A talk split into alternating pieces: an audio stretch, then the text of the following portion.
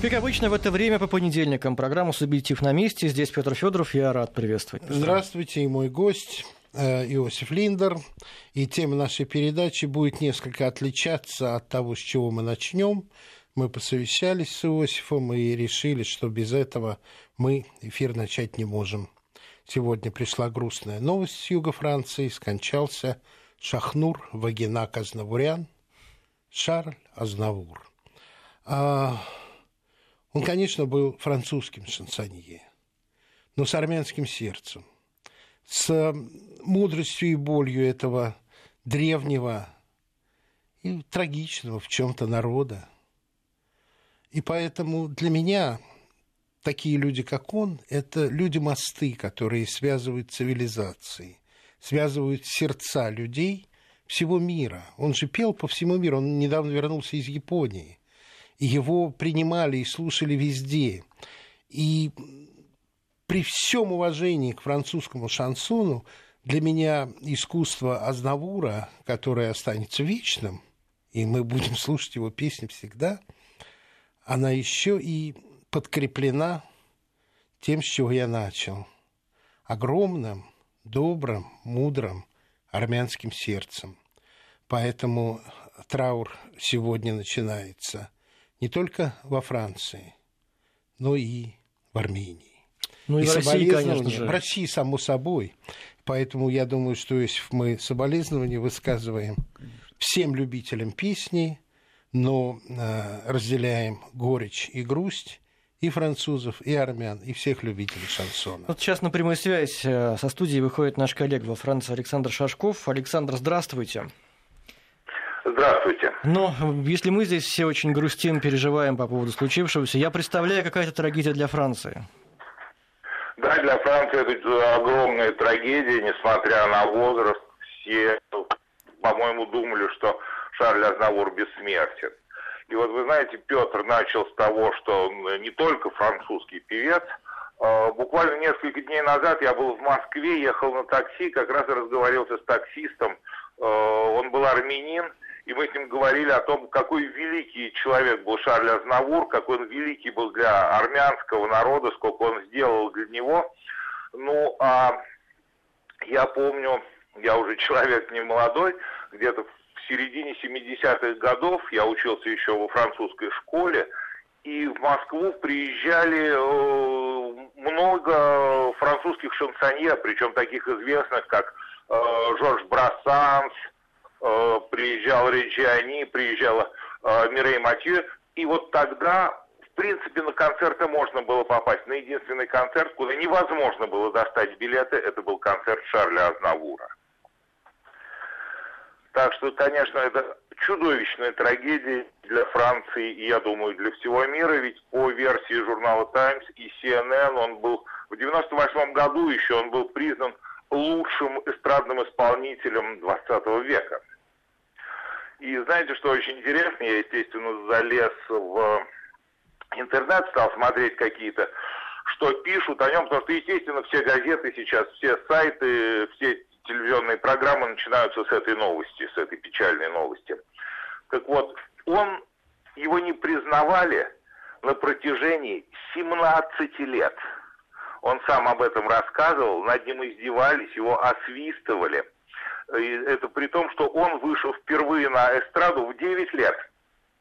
Но не как певец, а как эм, э, он мальчиком играл в спектакле в театре. И в том же году он вы, впервые снялся в кино.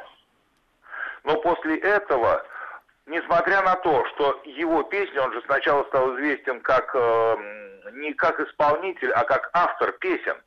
И хотя его песни пели очень многие известные певцы. Э, и когда он впервые вышел на сцену уже как певец, его просто освистали, и критика была совершенно чудовищная. И после этого 17 лет его не признавали.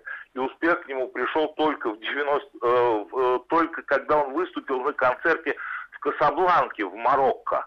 И вот тогда зал встал и долго его не отпускал. Спасибо, ну, а Александр, итог... спасибо большое. Так что, кроме большого сердца, это еще и очень мужественный человек, который пронес свое, несмотря на неприятие публики на первом этапе. Спасибо огромное. Спасибо, Александр. До встречи. Иосиф, ну, добавьте, что хотите.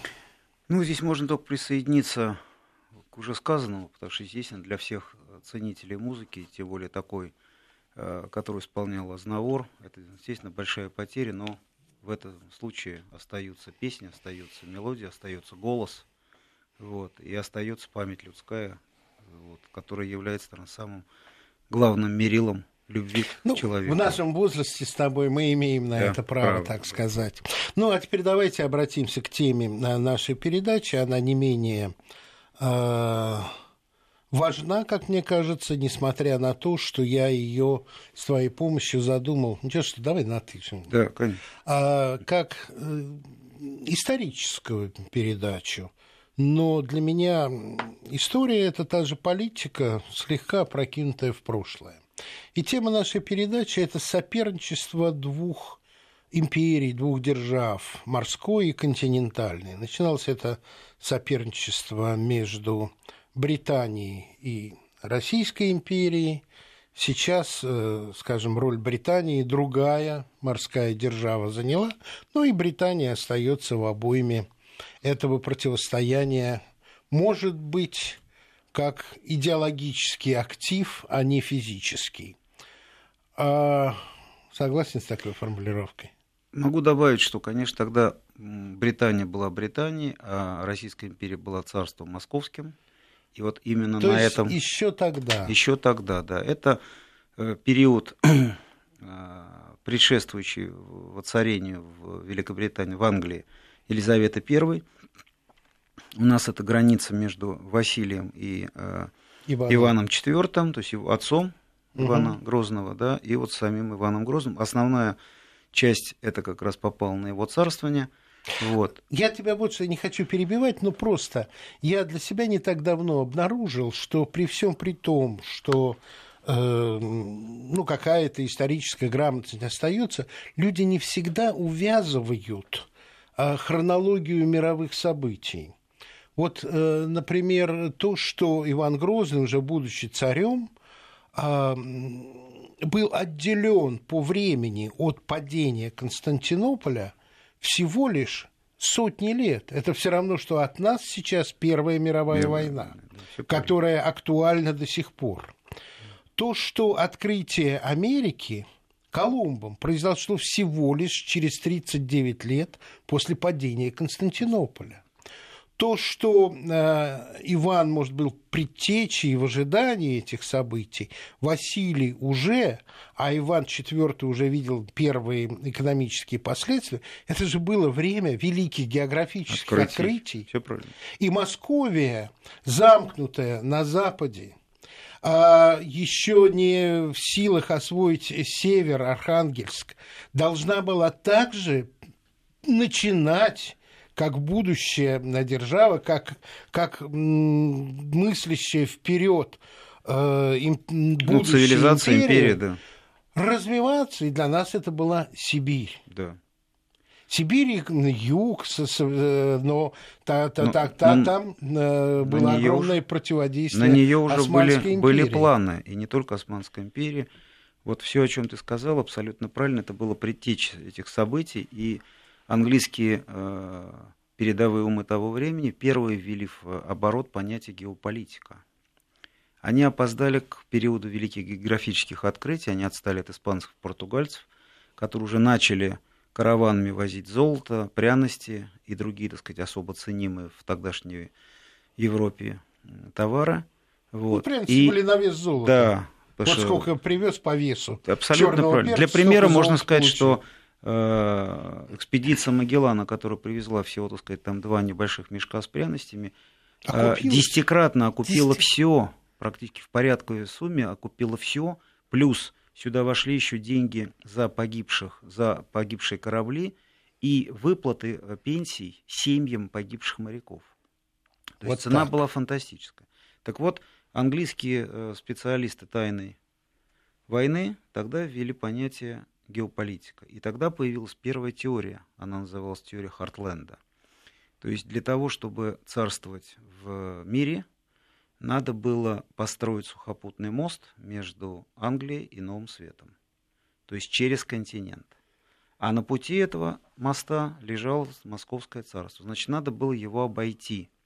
И вот эти вот огромные сибирские просторы – вот, э, колонизировать, взяв под свой флаг. Я прошу тебя поподробнее рассказать историю Ченслера, потому да. что мы с тобой это обсуждали, но мало кто из слушателей знает подноготную этой Ситуация истории. Ситуация складывается следующим образом. По этой теории надо было обойти Московское царство, поставить э, примерно полтора десятка фортов, которые, по сути дела, по э, западный Урал отрезали, угу. отрезали, так сказать, ну, условно говоря, это вот граница Пермский край, да.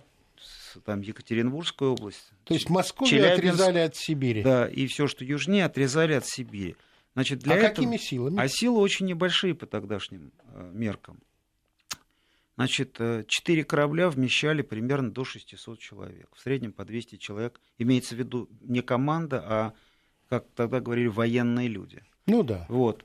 Высаживалась, так сказать, экспедиция, они ставили деревянный ну, форт. Ну, это не меньше, чем, э, не, не меньше, чем у Писару, не больше, чем да, у Писару. Да, не, не больше, чем у Писару, абсолютно правильно. Высаживался. Они быстро ставили деревянный форт, строители были великолепны, выгружали одну треть пушек, вот, пороховое зелье, запасы, ставили форт, корабли уходили, через три месяца следующая экспедиция.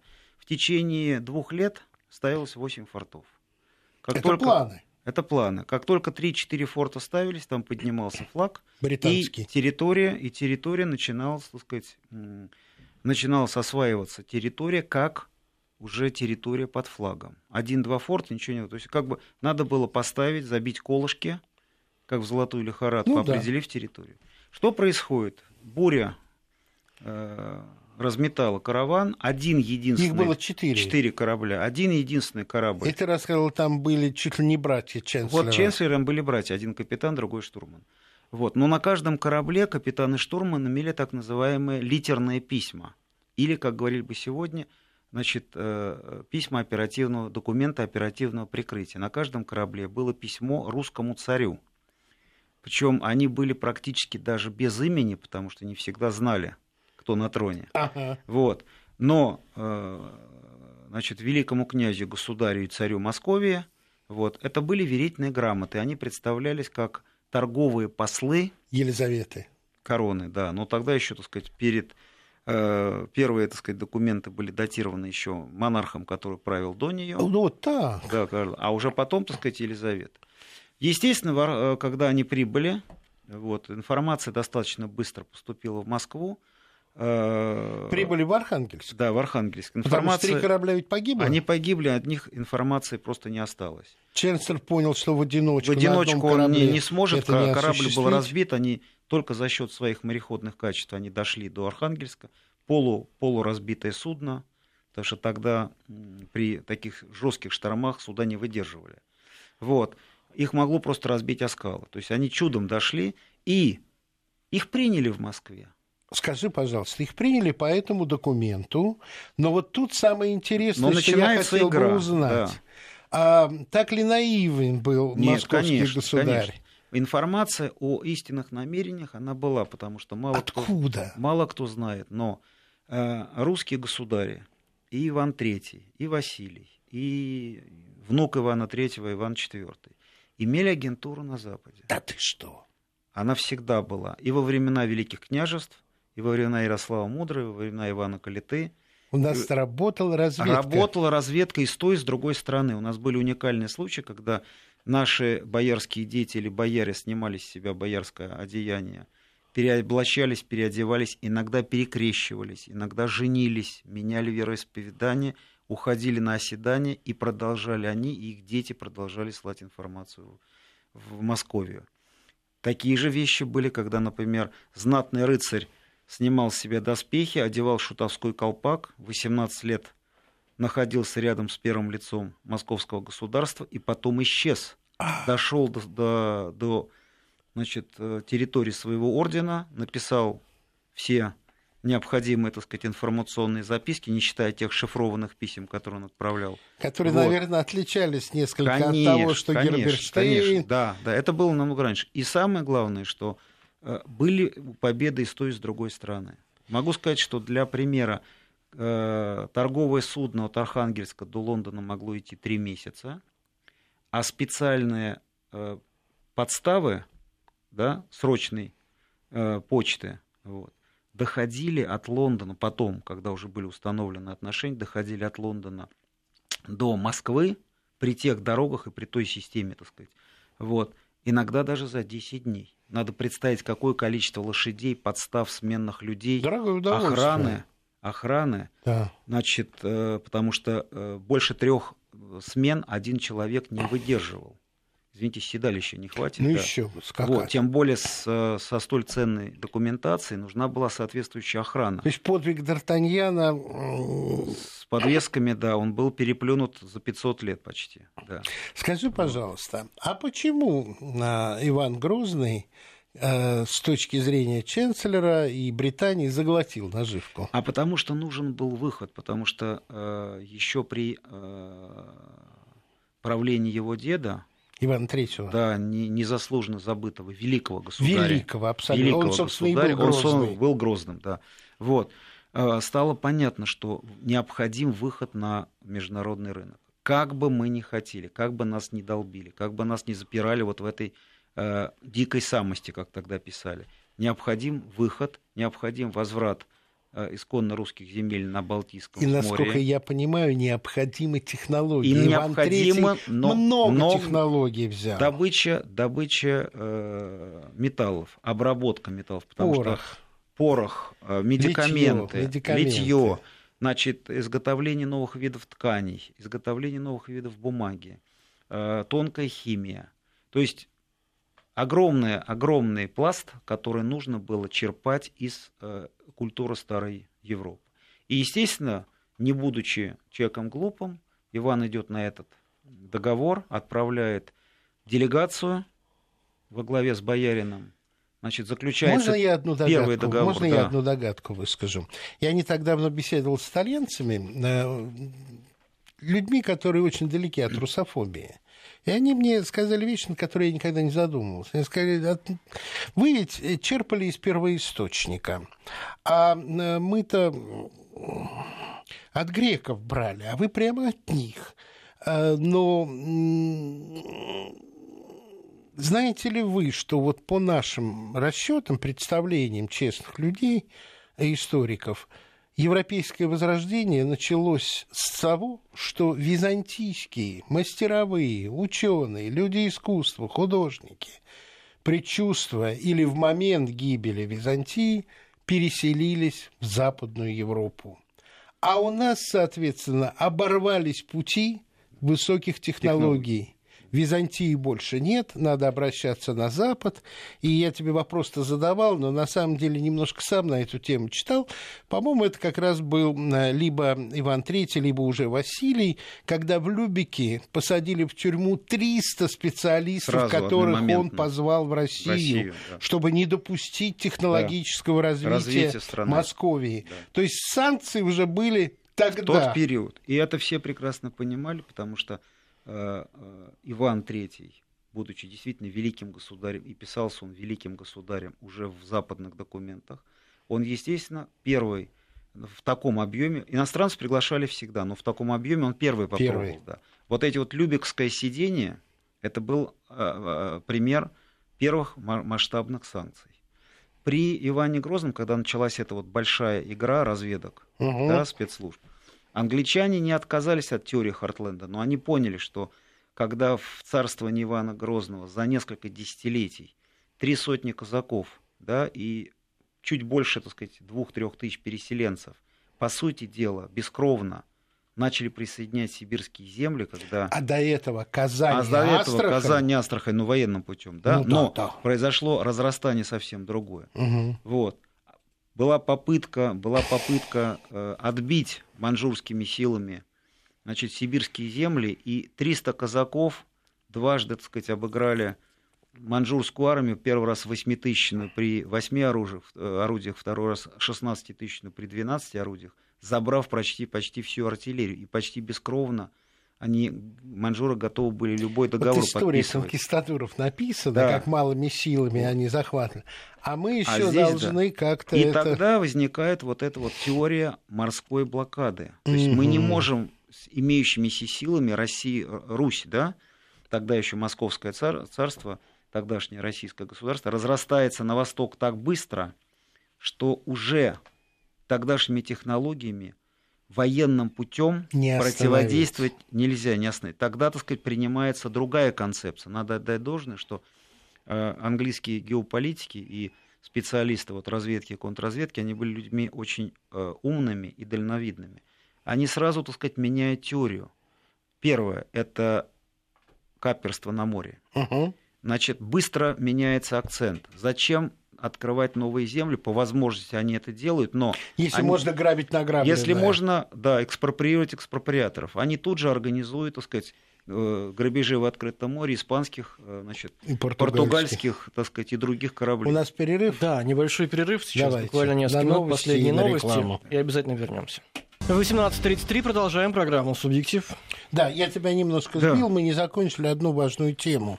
О том, что Иван Грозный, прекрасно зная об истинных целях Ченцлера, все таки дал англичанам беспошлиную торговлю, торговлю на три года для того, чтобы получать то, что, что невозможно было получить из континентальной Европы. Европы да. Вот, эм, то есть э, была хитрая Долгая, умная, умная продуманная игра. игра. Да. А можно ли назвать, ну, хотя бы имя тех бояр, которые этим занимались, или думных дьяков, или кого-то? Ну, дело или в том, история что... не сохранила? Нет, там остались несколько имен. Вот, они в основном по прозвищам. Угу. Вот, очень многих, очень многие. А потому что это, это нелегалы. Это нелегалы, да. Потому что э, официальное посольство, имена все известны, а вот так называемые боярские дети, и э, ближние бояре, которые как бы в э, этих делегациях участвовали совершенно под другой личиной, угу. иногда даже слуг, вот, они как бы остались только э, в таком оперативном варианте, потому что даже письма, которые они присылали царю обратно, э, это маленькие записочки, вот, э, написаны так называемым шифровальным письмом. Понятно. И при расшифровке, либо, так сказать, записочки, которые писались очень специфическим почерком, угу. вот, а при расшифровке текст был такой. И то, что тобой, государь великий, было намечено, свершено, и точка. Понятно. Раб твой, и больше ничего. И даже нет ни буквы, ни имени, ничего. Или написано, да, «А, по повелению тому ж свершилось или по повелению твоему ж свершилось. Но Ченцлер есть... надо было депеши послать да, и о Конечно, том, что... потому что э, посольство начинает регулярно циркулировать, угу. идут э, даже свадебные переговоры, идут предложения Ивана, так сказать, к Елизавете было, в плане было, свадьбы. Да. Идет приглашение Елизаветы Ивану, так сказать, в случае, если будет какая опасность или нужда якая, да, с семейством и с ближними переселиться в Лондон да, и поручить. Да, да, да, да, да, политическое. То есть тут начинается долгая игра, начинается переезд в... на север, перевоз казны. То есть начинается постройка первого флота на севере, морского флота. Морского, морского флота. Значит, в тайне, но... И мы с тобой, опять-таки, но на 100% тайне... не можем сказать, что есть а истинное на самом намерение. Деле, а на самом а деле было очень интересно, вот, когда строился флот, в тайне строился, под страхом смерти, значит, иногда показно казнили кого-то. И тут же английский, английский посланник, ряд представителей английской миссии при русском дворе, которые в Москве чихнуть, кашлянуть без э, контроля, я не говорю слово наружное наблюдение, они были под таким жестким контролем, что они, извините, они по нужде ходили, так сказать, когда 3-4 соглядатая наблюдали и записывали, когда, что, как и сколько времени он провел, так сказать, в нужном Фантастика. чуланчике. И вдруг их почти случайно допускают в Вологду, а, а потом через пару недель государь на приеме за шахматами задает вопрос не одному послу, а всем, всем кто находил. Ну как? Увидели постройку-то, и те не знают, что сказать. Как корабли-то вам наши? А как крепость показалась? А фортеции на каком уровне, по вашему мнению? А. Вот, при этом, так сказать, там царь, так сказать, полубоком поворачивается не к послу, а к одному из посольских э, обычных людей, который является резидентом военной службы. То есть им специально давали возможность... Ты знаешь, вот потрясающе. Вот, поиграть. Ты это такая, это такая ты игра тонкая. такие вещи, которые показывают потрясающие традиции. Да. Я, э, ты-то знаешь слушателям, расскажу, как Деголя на Байконур возили. Деголь, да. Да, и показали карту Парижа, где черный крестик был поставлен. поставлен. А что это такое? А это, говорит, куда мы ударим, ударим. эти ракеты, и там штаб-квартира НАТО. НАТО, да. Деголь прервал свой визит вернулся в Париж, и буквально через несколько недель штаб-квартира НАТО была выведена с территории, территории Франции. Франции да, да.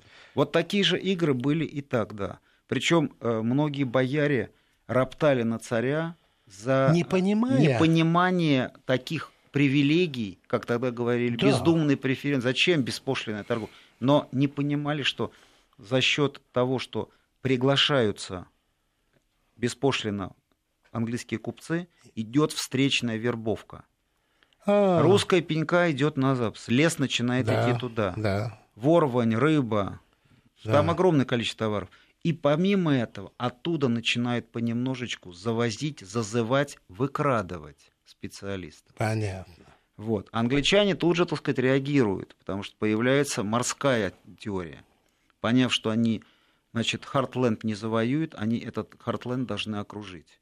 И поэтому помимо вот тех каперских программ начинается развитие флота. флота и окружная программа. Кстати, параллельно в это же время, в 1500-е годы, знаменитый, так сказать, германский выходец из Нюрнберга, Мартин Бихайм, который создал первый глобус и не был сожжен и повешен uh-huh. инквизицией, вот, который плавает вокруг Африки.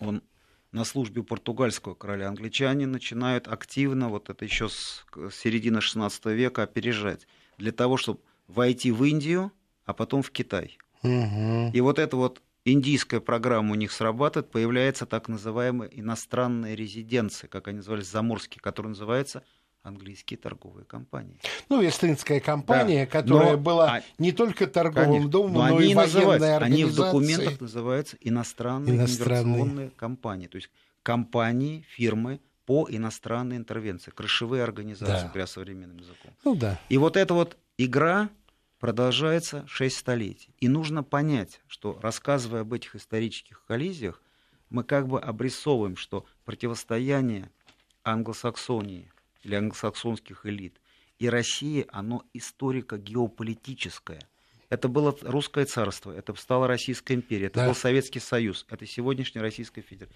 Не имеет значения. Не имеет. Есть территориально геополитическое противостояние. Оно не русофобия – это всего лишь один из инструментов. Это инструмент, который за 600 лет стал частью генетического материала а через две-две с половиной тысячи лет это станет генетикой. Слушай, ну давай посмотрим, вот э, с точки зрения англичан. Вот эта большая игра, которую на самом деле э, капитан британской армии, э, этот термин предложил, а вовсе не Киплинг. Киплинг, да. А, да. А вот мы с тобой британцы, у нас с тобой колониальная империя, а сверху с севера нависает гигантская империя, империя которая как крышечка это придавливает. Понимаете, вот э, раз сама, Страх сама система развития англосаксонской цивилизации очень интересная. Это 5-7 век, когда два маленьких германских племени, англов и саксов. До этого в Англию, в Британию приглашались и фризы, и другие племена, но они растворялись в Британии. Англы и саксы быстро скооперировались. Из семи королевств они поддержали одно из королевств. Потом, когда Британия объединилась после ухода римлян. Они свергли короля, стали у власти. Только на 84 года они отдали э, власть норманам. Потом ее Норман. вернули угу. назад и больше не отдавали. Дальше уже шла война только между разными кланами, разными ветвями. Но вот эта система жесткой преемственности и культивирования истеблишмента вокруг англосаксонских корней – ведь нужно понимать, что Британия это не германская страна. Исходно. Нет, конечно. А англосаксы это люди, которые приехали, ведь до 15, 1915 года сегодняшняя королевская семья Великобритании называлась Сакс-Кобурги. Они только в, при начале... Она была, это Ганноверская династия. Да, да, да. И только во время Первой мировой войны они переименовались в Винздоров, Винздоров чтобы... Чтобы не допустить социального протеста. Совершенно Конечно. верно. В то же самое время, я это знаю, сам видел, в Австралии, в Австралии... немецкие названия поселений Стали переименовались в аборигенские. Да, да. На английские и на аборигенские, да. Это, понимаете, в чем дело? Это сама система очень сильная и мудрая, и нужно нравится нам это, не нравится, это изучать для того, чтобы понять механизмы. Обязательно. И не удивляться каждый, не удивляться раз, каждый раз, что Сан-Стефанский договор да. был пересмотрен, чтобы Россия не вышла хозяйкой Средиземное да. море и, через да. э, э, Болгарию, Болгарию, которая конечно. получала берег, берег на Средиземном да? море, но была практически русским, русским протекторатом. Но на самом деле та же самая Крымская война, это Первая мировая война. Да что... сейчас-то крик по поводу Крыма, он из никто, той же серии. Никто, никто же не говорит о том, что происходило в это время на Дальнем Востоке. Была огромная, так сказать, экспедиция организована, которую также русские казаки быстро загнали обратно, причем забрав практически э, весь оружейный запас, вот, и дали такой отпор, что до э, революции 18 года уже больше никто не помышлял с той стороны подойти. А потом, после революции 17 года, да, опять была попытка. Архангельский. Да, дело в том, что там Архангельский, Владивосток и э, тот же самый Крым, и Кавказ, и что угодно. Концлагерь на Причем острове Мудьюк, надо это было, страшная да, история. надо было понимать, что полтора миллиона Красной Армии, полтора миллиона Белой и более двух с половиной миллионов иностранных войск на территории Советской России, они могли установить любую власть. Так все-таки высажены были не отдельные части, а 2 миллиона. Из разных стран, конечно. Из, разных стран, из разных да. стран, да. Это очень, они могли свергнуть и Что красную, угодно. и белую власть, Абсолютно. и поставить... И создание в 19 году на голом месте Коминтерна Лениным, это, по сути, был, был единственный выход зажечь пожар на территории тех стран, которые послали оккупационные корпуса, и они быстро убежали домой. Потому что есть старая поговорка. Никто не будет подливать огонь в пожар сарая соседа, если горит собственный дом. Это раз. Вторая да. вещь, которая тоже была, ну, по крайней мере, насчет Одессы и французских оккупационных, оккупационных войск, войск точно, да. и морских, это распропагандирование. Распропагандировать. Но распропагандировать часть французского морского корпуса можно было, там другая можно. ментальность. Американцев, англичан, Американцев, нет, англичан нельзя немецкие колонии нельзя, японцев распропагандировать было невозможно. Невозможно. Поэтому здесь использовались разные механизмы. У нас, по-моему, сейчас должен да. быть перерыв. Небольшой перерыв, мы сейчас простимся с некоторыми регионами, буквально на одну-две секунды прервемся и продолжим эту увлекательную беседу. Вести ФМ. Можем продолжать? Да. Вот. И, соответственно, это продолжается 6 столетий постоянно. Так же, как э, огромное количество книг издано и еще будет издано по истории Второй мировой войны, да. которая у нас называется Отечественной. Да. Значит, начало 29 год, когда американские э, значит, бизнесмены приходят к тогдашнему президенту и говорят, что срочно, у нас великий кризис, говорит он, ничего не знаем, нужны миллиарды долларов – надо закачивать их в Германию и в Советскую Россию. Вы, говорит, с ума сошли. Нет, мы не с ума сошли. Мы, говорит, через 20 лет получим, так сказать, 20-кратный результат. Что и был достигнут. Да. Первая мировая война показала, США, послы, которые до Первой мировой войны назывались послы третьей категории, и стояли в одном ряду с послами там, извините, неразвитых каких-то да. африканских стран, Латинской Америки, да. назывались послами третьей категории. То есть вот даже было категорирование. Вот она вышла после Первой мировой войны с огромными финансовыми дивидендами. Я один только да. пример тебе да. приведу. Э, уровень иронического отношения это э, Оскара Уайлда «Кентервильское привидение». привидение. Там же да. речь идет о семье, о семье американского посла. Конечно. Все дурачки, все да, да, да. примитивно мыслящие, механистические. Это был такой вот, э, да, литературный анекдот, да. демонстрирующий так сказать, отношение к американским дипломатам а после Первой мировой войны уже меняется. Не вот. то слово Вильсон, Вилс, да. Вудро Вильсон руководил, руководил Версальским. А уже после Второй мировой войны оказывается, что до 2099 года Германия э, связана по рукам, по ногам да? бундесканцлерактом. Да. Та, такая же ситуация Ты в с Японией. Я не только верю в книги, опубликованные э, на русском языке а вот да. материал, да, И э, Потому что бывший начальник... я так, знаешь, как журналист-международник, иногда это как апокриф трактую. Мы используем... О том, что каждый новый... Ну, люди не Мы знают, давай это да. проговорим. Каждый вновь избранный канцлер... Должен подписать по... определенные кондиции. Клятву. Да. Клятву верности Соединенным Штатам. Следование в русле политики.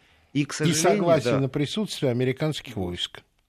Опубликовали впервые это не мы, а те же самые немцы. Опубликовал это Значит, э, генерал Камоса, бывший начальник разведки и контрразведки Бундесвера. Угу. В небольшом э, австрийском издательстве была опубликована книга, часть ее, так сказать, попытались изъять, около 70% изъяли, но 30% попало все-таки на руки, и поэтому информация протекла. протекла. Потому что немцы сами понимают, 150 лет быть э, страной с неполной политической самостоятельностью, это тяжело. Да, тяжело. Да.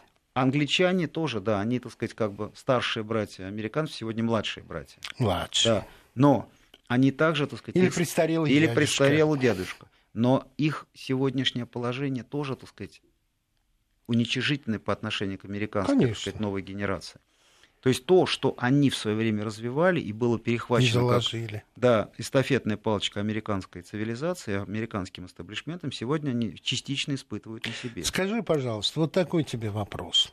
Ты упомянул, что постоянно разрабатывались новые и новые концепции борьбы с континентальной державой. А мы как бы скажем, не знали об этих проектах и, э, как бы скажем, или знали. И в чем тогда загадка того, что, как бы скажем, не не, не разрабатывая подобных проектов, или просто мы о них не знаем, повторюсь, наши действия оказались столь успешны. Ведь, э, как бы скажем, на мой взгляд, я никогда не, не откажусь от своих слов, наша с тобой страна это один из самых успешных геополитических, геополитических проектов. проектов. Да. Ну, я приведу пример э, твоей правоты. Значит, еще начиная с э, Ивана Третьего, потом с Бориса Годунова, при Иване IV это как бы не удалось в силу специфики его характера и особенностей правления. А вот первых, например, э, людей на обучение в Европу отправил не Петр I, а Борис Годунов. Это так. Да. А вот уже начиная с Алексея Михайловича... А, а правда или нет, что большинство не вернулось?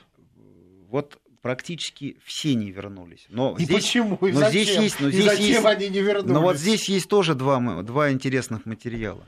Потому что есть а, две теории, под каждой из которых лежит определенный материал. Первое, потому что просто не вернулись из-за смутного времени. А второе, не вернулись, потому что остались Имели там на очень, на очень долгое оседание. И это, кстати, проросло при Михаиле Романове и особенно при Алексее Михайловиче. А. Разведслужбы Алексея Михайловича были настолько сильны, я приведу один пример, что даже во время Великой Отечественной войны, в самый тяжелый период, в одном из институтов военной разведки Советского Союза, закрытый развединститут, готовится диссертация разведслужбы Алексея Михайловича. Во время войны. Во время войны. Почему? Механизмы-то одни и те же. Телеграфа нет, телефона нет, да. сотовой связи нет. Да. Да? Но агентура была настолько мощная, что его же неспроста назвали тишайшим, что нашпиговано было все. Получали максимально быстро, максимально точно, вот, и максимально, так сказать, конкретную информацию по многим и направлениям. И не из воздуха агентура и выросла. Теория, теория, так сказать, Петра Первого, когда он вырос, вот этот мальчик, да, который вдруг стал поворачиваться на, на Запад, это же не просто так, ведь все мы родом из детства. Да. И, э, естественно, может быть, сложись по-другому судьба вот, э, временщика его э, сестры Софьи Голицына, да. образованного человека того времени. Европейца. Да. Хотя все дневники Голицына были в архиве Петра. И а он его что? не казнил. Он его выслал. Ну, да. выслал. Хотя выслал, да, но не казнил хотя все остальные были казнены лютой смертью.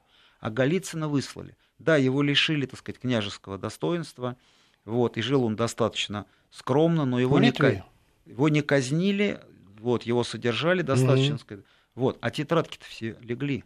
И вот эти вот вещи, mm-hmm. когда, начиная с Петра Первого, у нас э, все наши кронпринцы, все наши, так сказать, наследники женятся на немецких принцессах, лютеранках. Да.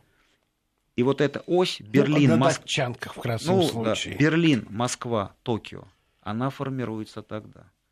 То есть англосаксонские элиты работают для того, чтобы не допустить, поэтому при гитлеровском да. режиме создается ось Берлин, Рим, Берлин, Токио, Токио чтобы да. не допустить оси, потому что во всех документах фигурирует, если центральные европейские королевства или территории, а в скобочках всегда писали германские, нет слова немецкий, да. слово германский, ну, понятно. они все германоговорящие, да. вот, объединяться с Московией и заручаться поддержкой китайского или японского императора – сладу с этой системой не будет. Ну, это сегодняшний кошмар Вашингтона. Да, и это, это, понимаете, это было 600 лет назад.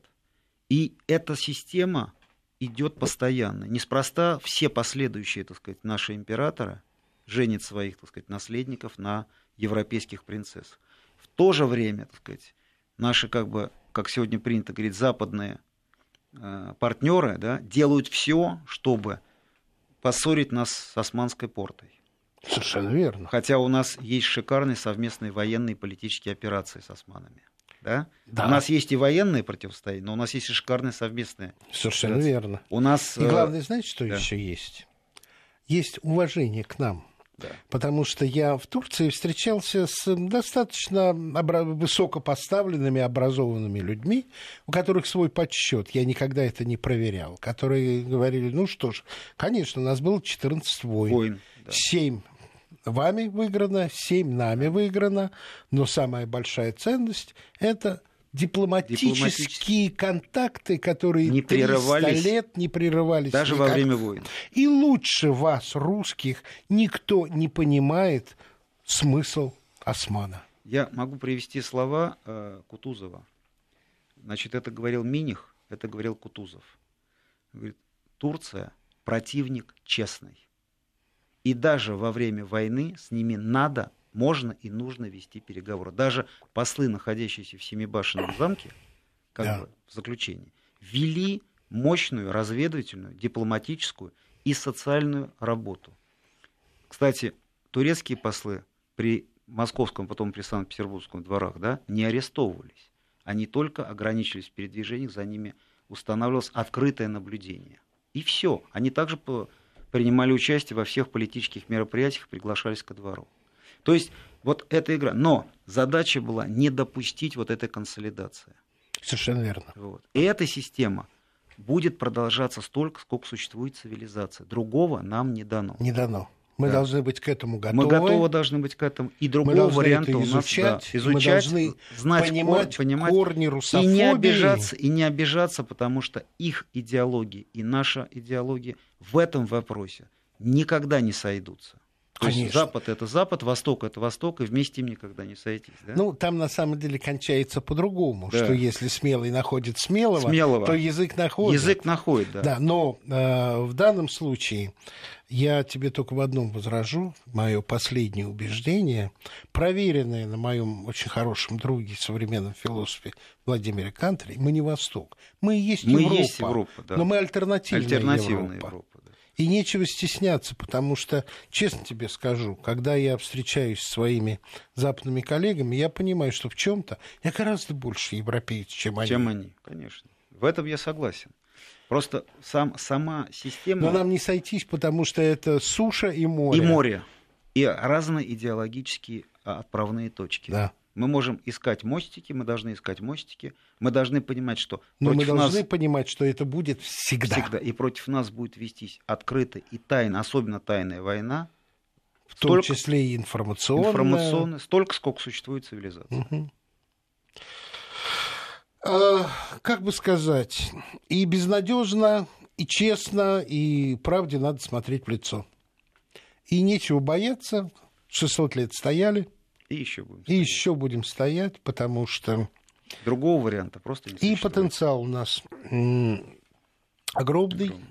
И этот потенциал на самом деле еще и основывается на том, что наша культура российского государства, она многонациональна. Да, и служба мультинациональна. Да. И она не основывается лишь на англосаксонском да. базисе. базисе. Да. Я недавно был в гостях у посла Сербии и собираюсь его в эфир позвать с темой «Сербы на российской службе. На российской службе, да. Это тоже интересная, огромная интерес. тема. Да. Одни из самых удачных операций, в том числе на Дальнем на Востоке. Дальнем Востоке, да, да. И, кстати, очень много интересных, уникальных политических и военных карьер. Друзья, давайте что-нибудь оставим на следующую передачу. Ну, конечно. Да. Ждем с нетерпением Спасибо. вашего сербского посла. Спасибо огромное, Петр Федоров.